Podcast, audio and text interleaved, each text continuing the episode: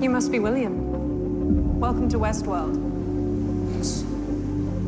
Given it's your first visit, I have a few personal questions. Welcome to Decrypted, Ars Technica's podcast devoted to the television that we're obsessing over. Right now, we're watching Westworld. I'm your host, Annalee Newitz, Ars Technica's tech culture editor.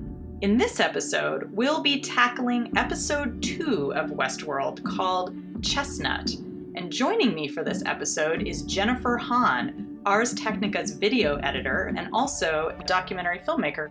Jennifer has done us a great service by rewatching the original Westworld film from the early 70s, as well as its sequel, Future World, which came out later in the 70s, and the 1980 short lived, ill fated TV series of Westworld. And she's going to talk to us about those and how they may or may not fit into the current Westworld series. So let's get started.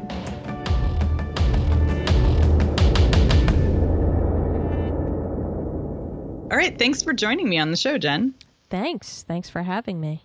Let's get started just by talking about the episode, and then we'll kind of get into a bunch of other topics that I know both of us want to talk about. So, in this episode, we actually see a new part of the park that we haven't seen before when we meet William, who is our white hat gamer we see the train station. What do you think is going on here? Do you agree with the conspiracy idea that maybe this is on another planet or wh- what is this place? Well, I still think it's a, a, theme park. They've cordoned off some kind of large, expansive space in the middle of the desert for this. And the, you could see the facility is uh, later on in the episode, it's like built it inside into the cliff. I don't know if there's a conspiracy. I would I wasn't actually thinking they were on another planet. I just thought it was some theme park such as a la Jurassic Park on an island or somewhere right. in the Midwest in the future where they've taken you know the desert and made it into a theme park yeah i kept wondering um, if it was underground when we see them coming in it really looks like the train is taking them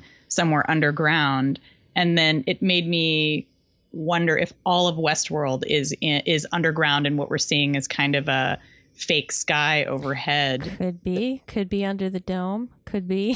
I mean, if you've been to Disneyland, there's some amazing rides where they recreate a sky that feels really sky like. You yeah. know, it really is not um, hard to believe that you could do something on that scale in the future.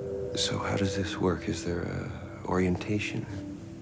No orientation. No guidebook figuring out how it works is half the fun. What did you think of William? I mean, I feel like he's going to be one of our protagonists from now on, and he he goes to the sorting hat room and he picks the white hat. Um, do you believe that? Do you think he's a good guy, or where do you think he's going? I don't think he knows what he is yet. I think he has probably some something inside. There's a reason why he's there, right? I mean, he seems like the nice guy. He seems to be resisting his friend's naughty ways, but what got him there. Something has gotten him there.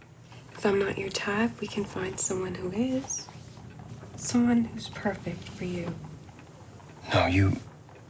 You are perfect. But I have somebody, somebody real waiting for me at home. Right. The guy he's with is his future brother in law. And so the person he has at home is that guy's sister. okay. So that makes it a little bit creepy. So then um, the other thing that was, well, there's a couple other things that were super interesting in this episode, but we learned a lot more about the man in black and his quest for the maze. Motherfucker. Well, that's the best thanks you can muster, Lawrence. Used to be a little more eloquent. Do I... do I know you? Your pal Kissy sent me your way. He sort of rescues this guy Lawrence in the most violent possible way and then says, By the way, I have your friend's scalp, which has a maze drawn on it. Uh, and he's convinced that Lawrence knows something about the maze. Well, I was fascinated as to, like, how did he know that it was under uh, Kissy's scalp? Like, how did what he scalped him? And I, from the memories that we see later from Maeve, uh, and that she was nearly scalped. Maybe she was actually ended up being scalped by the man in black. We have to find out something in the middle how he even knew to scalp him to find that. Maybe completely cut him up into pieces until he found that. But that scalping is uh, seems to be a an interesting detail. Make a connection between Maeve's dreams and the scalping because he's been doing this for 30 years, so he says. He knows Dolores from the beginning. He knows all of them from when they were from the way back. He's been going there for 30 years and it's taken him this long to find a scalp with a maze printed on it. But we find out from Lawrence's daughter that the maze isn't meant for him. The maze isn't meant for you. What did I tell you, Lawrence? Always another level. He says this weird thing later about how he's not going back this time, and that's somehow tied into his quest for the maze as well. Right. He's not giving up. He's going to keep paying for his Yeah. stay until he finds this maze. There's a little tiny interlude there where he's murdered entire groups of people.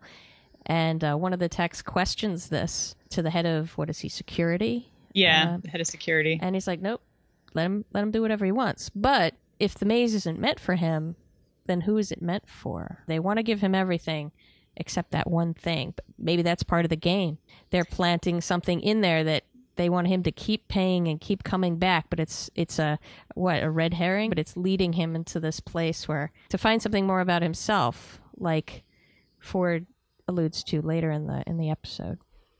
Yeah, there's that great moment toward the end where we see uh, kind of it's like an argument about storytelling or an argument about game design mm-hmm. between Ford, who created the park, and Lee, who is the annoying head of narrative. I love that scene where Lee finally presents to the entire company his new narrative, which is called Odyssey on Red River, Oh God. featuring self cannibalism and, um, you know, Indian sidekicks who tragically die, lots of Indian stereotypes, um, which I thought was funny because we see this very stereotypy narrative about Indians actually throughout this episode. And the people who are visiting the park are we we meet a lot of white people but there's it's a pretty ethnically diverse group of people who are visiting the park and i kept wanting to find out at some point if any native americans are going to come visit the park and how their response is going to be or like what the native american robots think about always having to be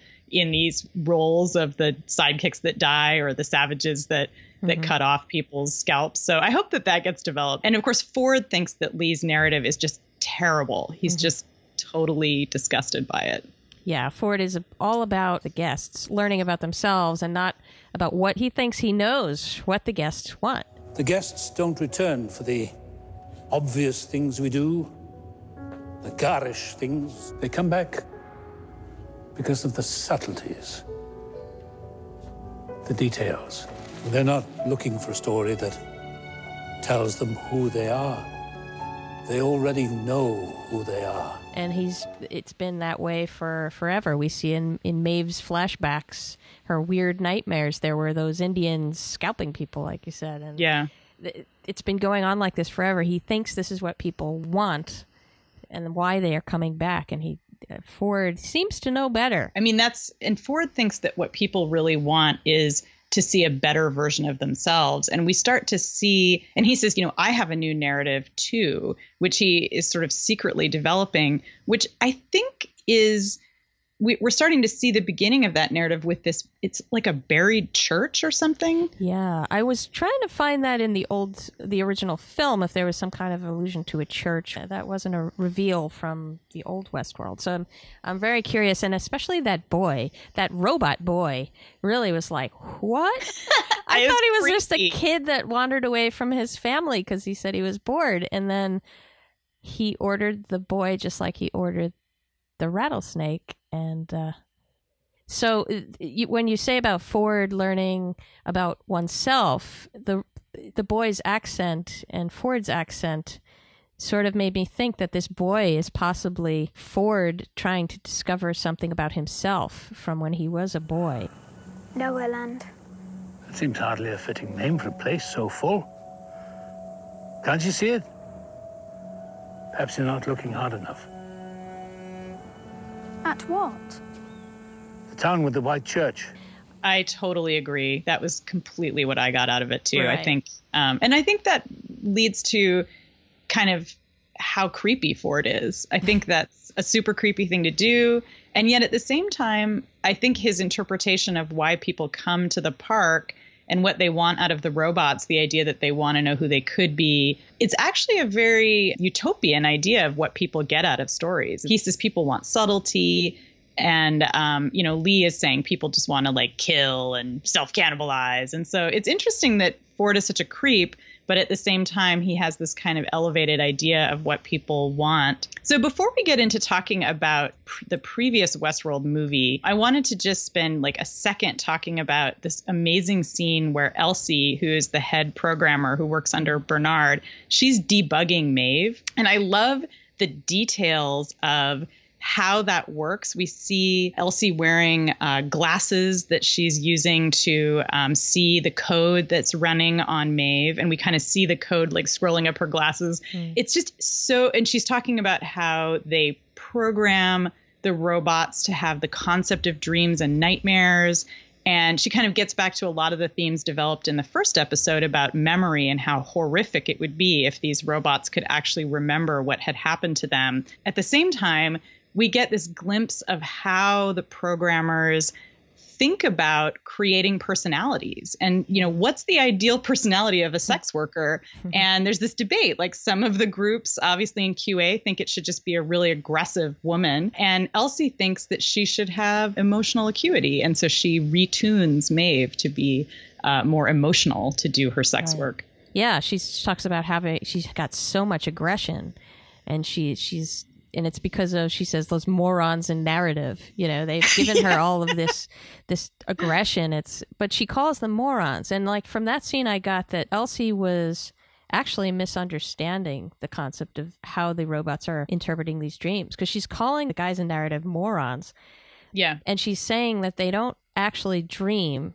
They have the concept of dreaming. They have a concept of nightmares. But as we see, when Maeve, our Thandie Newton bot, she does dream, and she is being affected by this and sort of shutting herself down in the middle of scenes. These do actually, to us as humans, seem like dreams, and they are affecting her and changing her behavior slightly. To me, that is maybe a misunderstanding on the part of the engineers that the morons in narrative they're actually assisting Yeah. in the evolution of these robots by giving them experiences and they're remembering their programming is seeping in from their past learning and that's how ford designed them initially he designed them to be learning and and of course bernard as well if they've given the concept of dreaming then they're going to dream and change because of the narratives they've been assigned. So I don't know. That's Yeah. a big misunderstanding, maybe in the part of the engineers that they're just she's she's souping up the aggression. In like, didn't she raise the level of aggression or something? That's or- what the narrative, the narrative QA people, they raised her aggression Right. by 20% or something Yeah. like that. So it's Uh, like, do they really know what they're doing? Because they think it's just programming on the screen, but they're I'm assuming they're going to see the effects of that in the future. I mean, Maeve is literally having reveries, uh, Yeah. waking dreams. And that's the other thing that was really great in this episode is we see Dolores passing this kind of intellectual virus to Maeve in the street when she says to her, These violent delights have violent ends. and then at that moment Maeve begins to have the same kinds of violent memories that Dolores has been having throughout the episode. Exactly. So yeah. So let's talk about you've been rewatching the Oh. previous Westworld film, Future World, and did you also watch the previous series? Well, I try. Okay, yeah, it's not the greatest film uh, as far as shooting or directing or even acting, but the concept is very cool. I mean, when I I grew up in the '70s, and I was just this was like wow, you know, this was a very wow kind of a a film when that was out. Like all the other films that came out around the, that time, the science fiction was going very dystopian in the '70s. And yeah, you know why? Well, it's it's pretty obvious. It was you know the Vietnam War had been going on. There's a lot of dissent and anger in the world. The um, what we're still seeing today about the, the top one percent versus the rest of us, the nuclear war threat, the Cold War. What was it? Fritz Lang's Metropolis had been looking like this since 1927, right? Yeah. So it, it's it just has been becoming more sophisticated as time went on. So that timing of the book Westworld. Michael Crichton wrote the screenplay for Westworld, and um, which actually uh, he also wrote Jurassic Park, um, which deals with a lot of the same themes. So he was obviously obsessed with this idea of a really screwed up amusement park in the future. Right. And so, what, do you see any themes from the original Westworld kind of cropping up? We we have had some Easter eggs, kind of references to the original film, but yeah. Do you do you see any other connections Well, really? Oh yeah. Well, in this particular episode, there were tons. The uh, the two men coming in, William and his uh, his friend brother in law. That actually was the plot initially in the original Westworld. The guys didn't know each other, but the main characters in the original Westworld were the two men that came in uh, initially on the train, on the Uh-huh. very futuristic train. Yeah. it was very futuristic back then. And they got to know one of them had been experienced, the other one was not experienced. He was a bit shy and tentative about doing nasty things. So he would be considered a white hat, just like William. But later in the story in Westworld, I'm not giving any spoilers. The film has been out for a very, very long time now. Yeah. So, Sorry if uh, you missed it. But sorry if yeah. you missed it, but the Mid 20th century has happened and come and gone. yeah, but the basically what happens in in the original Westworld is that there's a glitch in the system, which we're being shown that there are glitches happening in the system. There's strange things happening with the robots, and this is what happened and set the park into chaos in the film. We end up with one guy left uh, at the end, one human left against the gunslinger, which in this one there is a reference to the gunslinger, which is the man in black. However, it's the opposite. He's not a robot, he's a human in this version.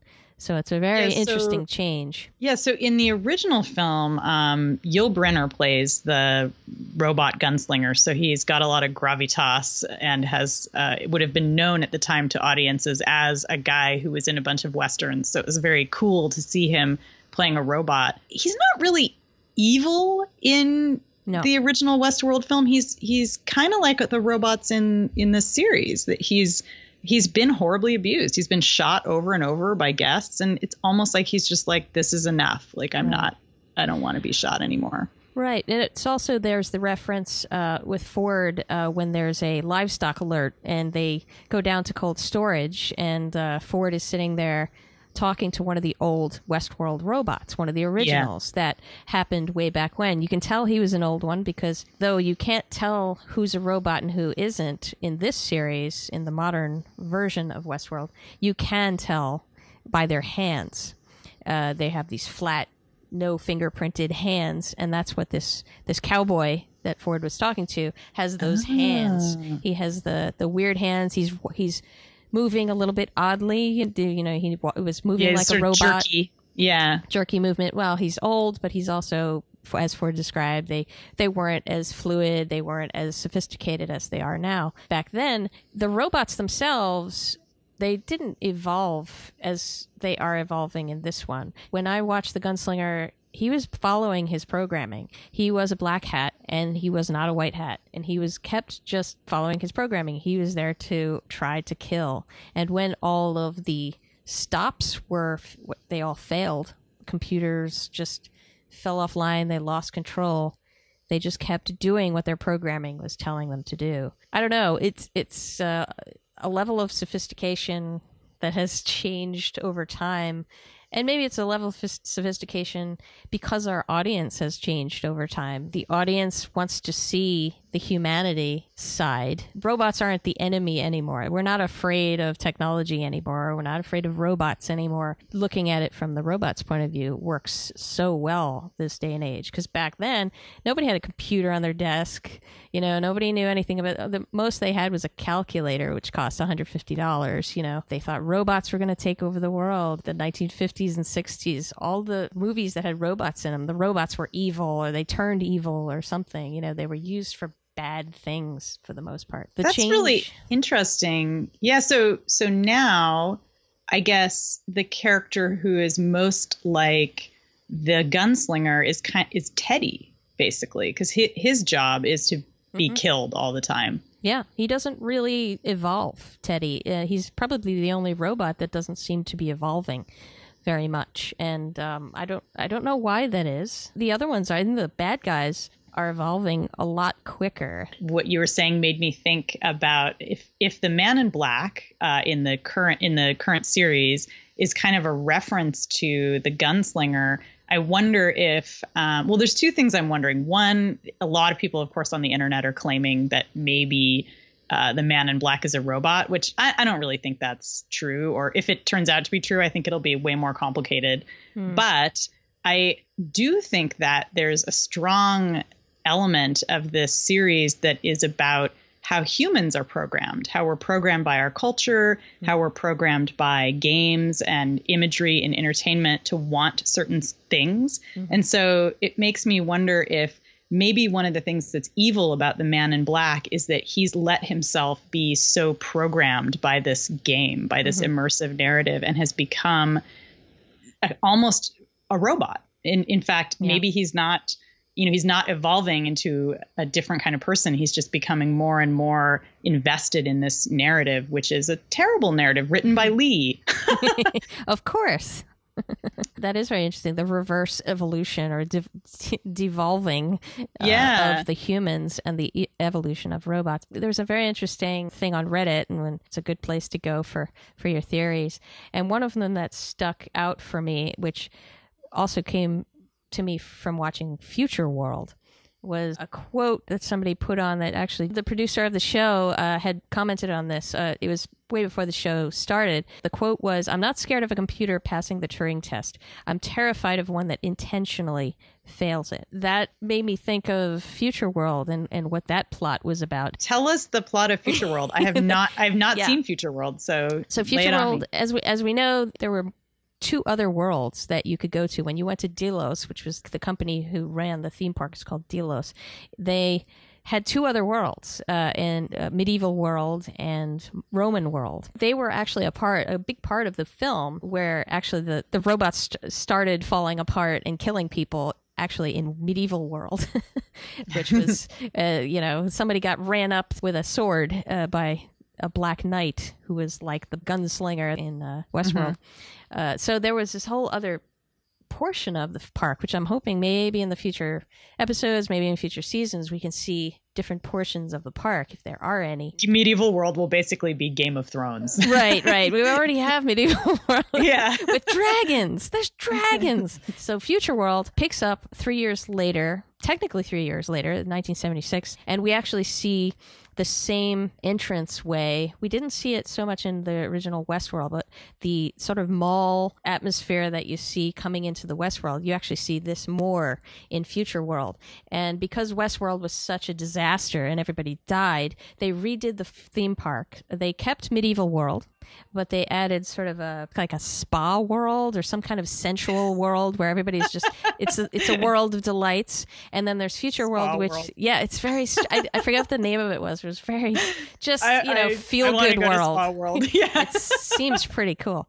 And then there's Future World is actually you you go on a spaceship and it's sort of a an experience that you're blasting off in a in a spaceship and zero gravity and and things like that. But Future World totally ignored the theme parks after the initial the theme parks don't even they don't even play a part in the film anymore. What Future World is about is they reopen the park and they invite all these dignitaries from other countries all around the world and reporters to tell the world that they're really fantastic and it's safe because of what happened to Westworld.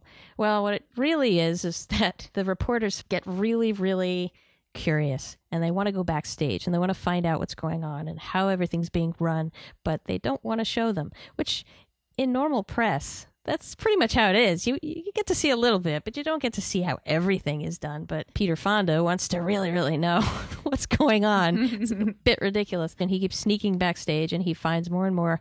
And what they realize is that not only is everything being run by robots, all of the, the head of engineering, the head, the CEO of Delos or the operations manager, they are all robots who have designed the ah. robots. Not only that, but they are actually kidnapping people in the middle of the night, humans, cloning their look and their dreams and putting them into clone robots so that they can send them back into the world and replace them.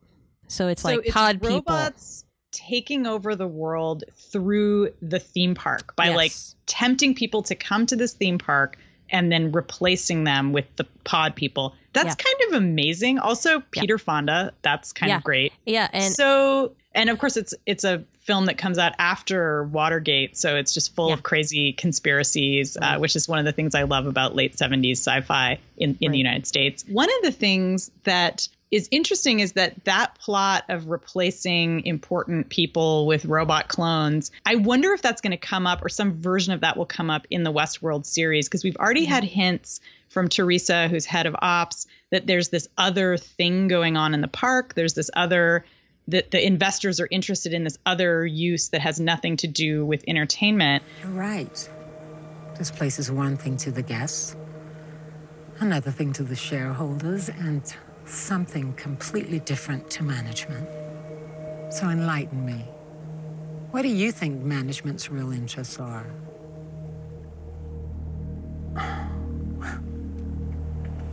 Smart enough to guess there's a bigger picture, but not smart enough to see what it is. And the man in black character, his kind of weird status as is he a human? Is he a kind of a semi robot? Maybe he's part of that. Maybe he's like half of a, maybe he's a clone or I don't know. or a I- test I- subject. He maybe he's the test subject to see what's going to happen with how far these robots can go. Tester, Yeah, he's the the beta s- test or alpha Yeah. tester or something like that. But I love the idea of robots taking over the world through Mm-hmm. entertainment because it's so it's such a non-stereotypical idea of robot uprising. The usual Right. robot uprising is just it's Terminator.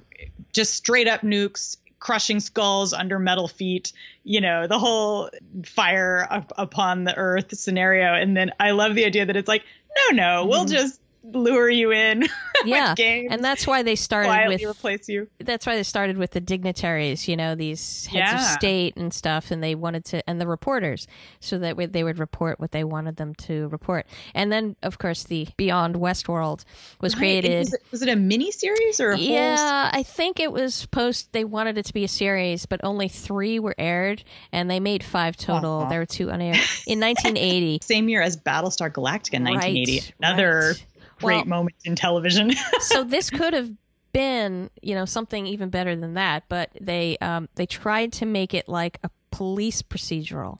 So what happened was they took the future world concept of robots taking over, and they made the bad guy, who I think Ford represents, the man who programmed the original robots. He was Uh-huh. so pissed off that they used these robots to be playthings and a little game. He wanted them to be in nuclear submarines and you know this is where the cold war thing just Oh, goes crazy. and he wanted them in as heads of state and to be to create some sort of order but also make a lot of money for himself by you know being a criminal. So they bring in an old the old security the guy who designed the old security and then left westworld before it came became like you know a complete mess. Delos, the company brings him in to track this guy down and track all the robots down that he's inserted into society. So it, it becomes this procedural of every time they discover another robot that's possibly in this area of the world, uh, they fly this guy out, and he has to take down the robot and figure out the plot that this evil Quaid, his name is Quaid, the big baddie. It was overly confusing, overly complex, and the whole thing about being a police procedural just did not work at all. It was the drama was it was just so bad. But I do- unfortunately, but the concept was Yeah. very very cool, and I it, it's it's a shame that it didn't uh, get a better treatment. Yeah, it's also I think you're right to to highlight the part about the Ford-like character who wants the robots to be used for something better or more important because I do think that is happening in in this Westworld series. I think that's definitely one of Ford's motivations is that he thinks these robots are something that could be used for a lot more than just raping and pillaging that they that they could elevate us in some way Right. and that they're part of uh, humanity's uh, evolution. Although, of course, he also makes a lot of very pretentious comments about how evolution is over, uh, which seems Yeah, weird. It's their end. he's- They they've finished ev- evolving, so they have to put themselves into this robot world. Which is again that that little boy. I'm thinking maybe he's trying to evolve a new version of himself through this boy and his own experiences. That's a really yeah. I think I definitely think that Ford's psychology is is going to become more and more important, especially as we learn more about this weird storyline that he's unfolding with the buried church. Before we go, I wanted to because I have you here and you've done a ton of cinematography. I wanted to just talk a little bit about the design and cinematography in Westworld, especially in this episode, because we have that incredible scene where Maeve wakes up from her traumatic dream in the hospital or production facility. We're not really sure. It's it's sort of the the heart of the Oh, yeah, Westworld facility. The ER guys, the ER guys who didn't put her in sleep mode. Is that what? You yeah or or something yeah and she wakes up and the it's a scene where she goes through all the different rooms where the robots are being repaired and hosed down and there's almost there's no dialogue it's just all visual and I, I wondered what you thought about that how they how they filmed it how they framed it because it's it gives you such an incredible sense of of horror and foreboding looking at these bodies. And it has something to do with how it's lit and how we we see it. Yeah, the darkness, uh, the the black and white theme is an obvious, enormous theme in this show, and you can see it from the opening credits sequence. It's all purely black and white, and um, I was really interested to read that they've used 35 millimeter film uh, rather than some digital format. It makes total sense. With 35 millimeter film, you get an incredible amount of control over the shadows.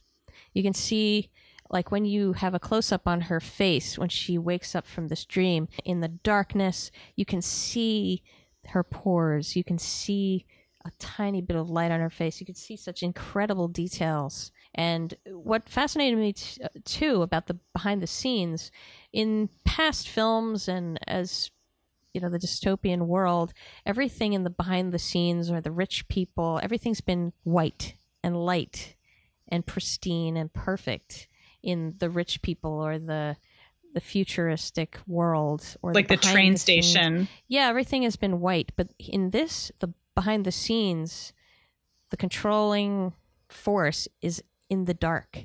The walls are black, the floor is black. Everything is in darkness. There's something more sinister about the controllers in this version than there is about the robots themselves. and there's that incredible the design is sort of i said in my review that it's like an evil uh, apple store because there's so much glass and we see that scene where um, maeve uh, Thandie Newton right before she basically collapses she sees um, teddy and a bunch of the other robots just being thrown into this glass box and being sort of hosed down and what why is everything why do you think everything is made of glass i mean it's obviously not very practical There's a certain amount of transparency, huh? Obvious. But lack of transparency yeah. So they think they're being transparent with themselves, with each other, but they're really living in this dark environment. And the darkness, you know, it doesn't go away. The entire facility is dark. And whether they have glass walls, you still don't know what's going on inside. There's sort of a physical barrier between them, but it's not really clear. I, yeah, the so there's an irony that it's all that it's all transparent basically yeah, I think that yeah, the darkness is always surrounding them, and the transparency, even though it looks like it's clear, it's really not clear. some of the the shots that we have in this episode there's one great moment where we're in the housing facility where the programmers and workers live and the camera peeks down and we just see this bizarre organic shape that's a bunch of escalators. Mm-hmm. And it kind of reminded me of either kind of like a film noir look or maybe a 1970s conspiracy film. Do you see any other cinematic flourishes like that that kind of call back to other other genres or It's funny that it makes me a lot of this made me think of in the 1970s. If you have a a really good spoof, that means you're you've got a major theme throughout your decade, and that's Sleeper.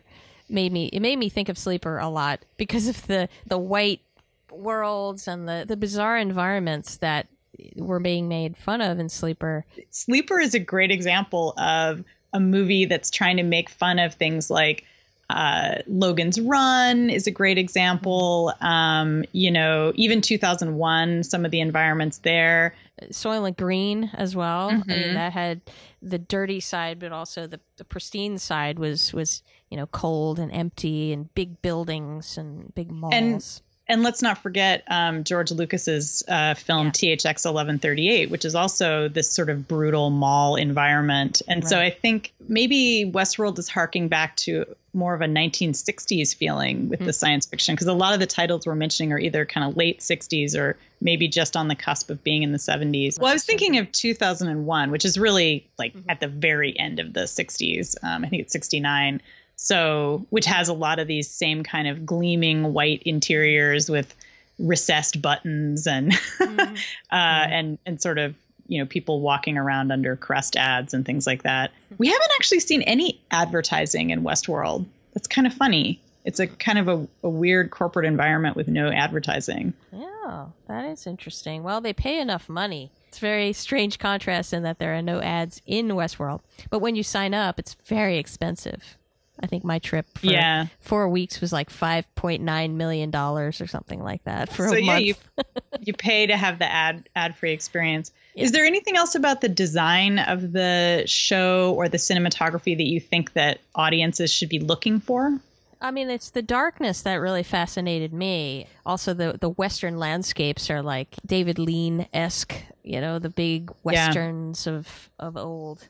I think more than the cinematography, what strikes me is the audio. Not just the music itself, but the the audio. There's a lot of silence.